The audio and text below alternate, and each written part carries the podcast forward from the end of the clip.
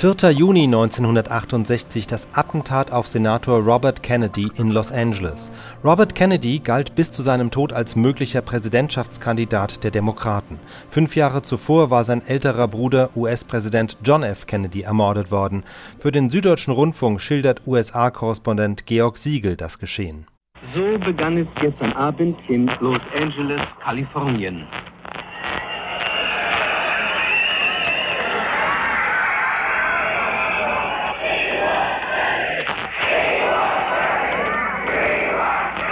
Wir wollen Kennedy, wir wollen Kennedy, wir wollen Kennedy.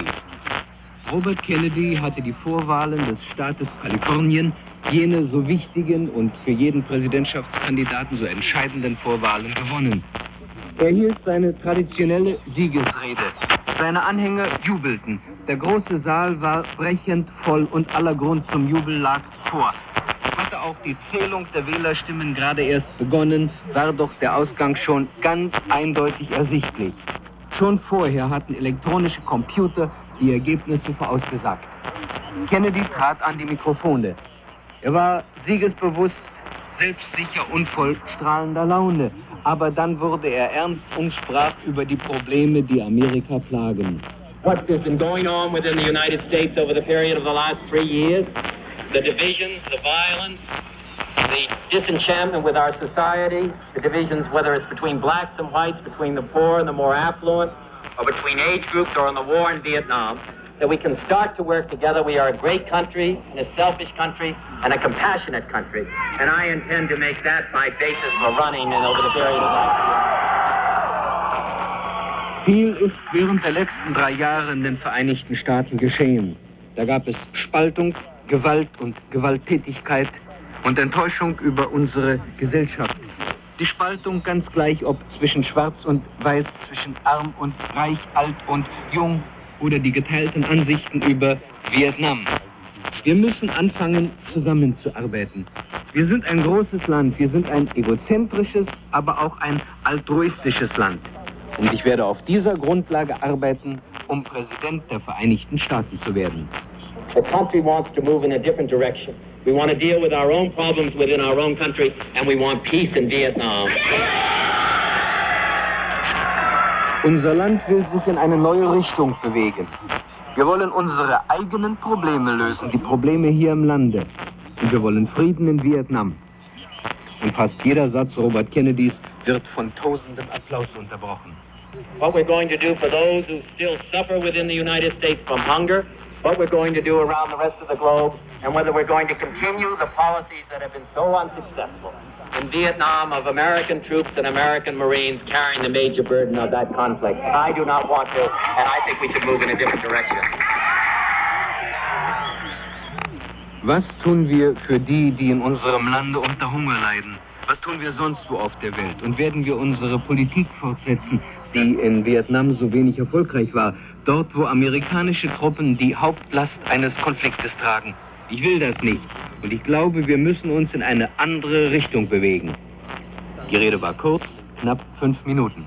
Kennedy verließ das Podium und wollte durch die Küche des Hotels und einen Hinterausgang das Hotel verlassen, als ein Schuss fiel. Eine Pause des Schreckens. Dann sieben weitere Schüsse. Kennedy fällt zu Boden. Fünf andere sind verletzt. Kennedy kann auch leicht seinen Kopf bewegen. Er verlangt nach Eis. Und ja, dann klang es so.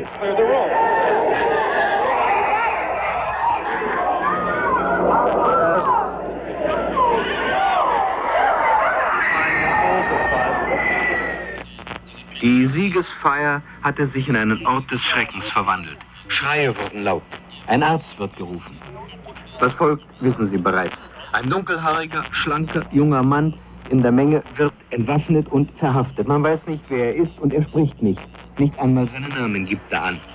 In der Zwischenzeit wird Senator Robert Kennedy ins Samaritan Hospital gebracht, ins Krankenhaus zum barmherzigen Samariter. Die Operation dort dauert über dreieinhalb Stunden. Sechs Ärzte haben sich um Robert Kennedy bemüht und ein weiterer Arzt wurde inzwischen aus Boston hinzugezogen. Ein Mitglied des Pressebüros des Senators unterrichtet laufend die wartenden Reporter. Der Zustand Robert Kennedys, so heißt es, ist außerordentlich kritisch. Man hat bisher alle Teile der Kugel bis auf einen kleinen Splitter entfernen können, aber dieses Fragment muss nicht unbedingt gefährlich sein. Bisher liegen keine Beweise vor, dass das Gehirn verletzt wurde.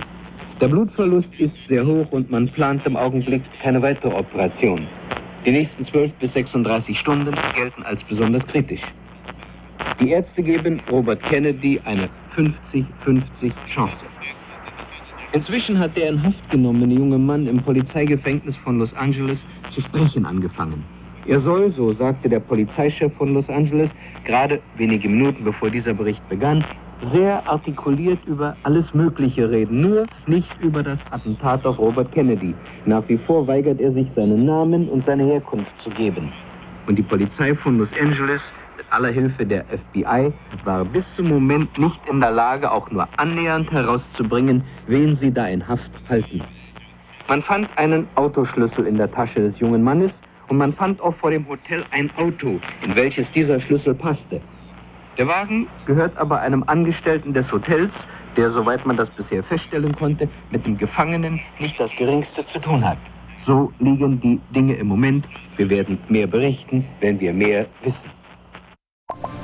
Robert Kennedy erliegt zwei Tage nach dem Attentat seinen Verletzungen. Sein Mörder Sirhan Bishara Sirhan, ein 24-jähriger christlicher Palästinenser, wird zunächst zum Tode verurteilt. Die Strafe wird 1972 in lebenslange Haft umgewandelt. Sirhan Sirhan sitzt noch immer in Kalifornien im Gefängnis.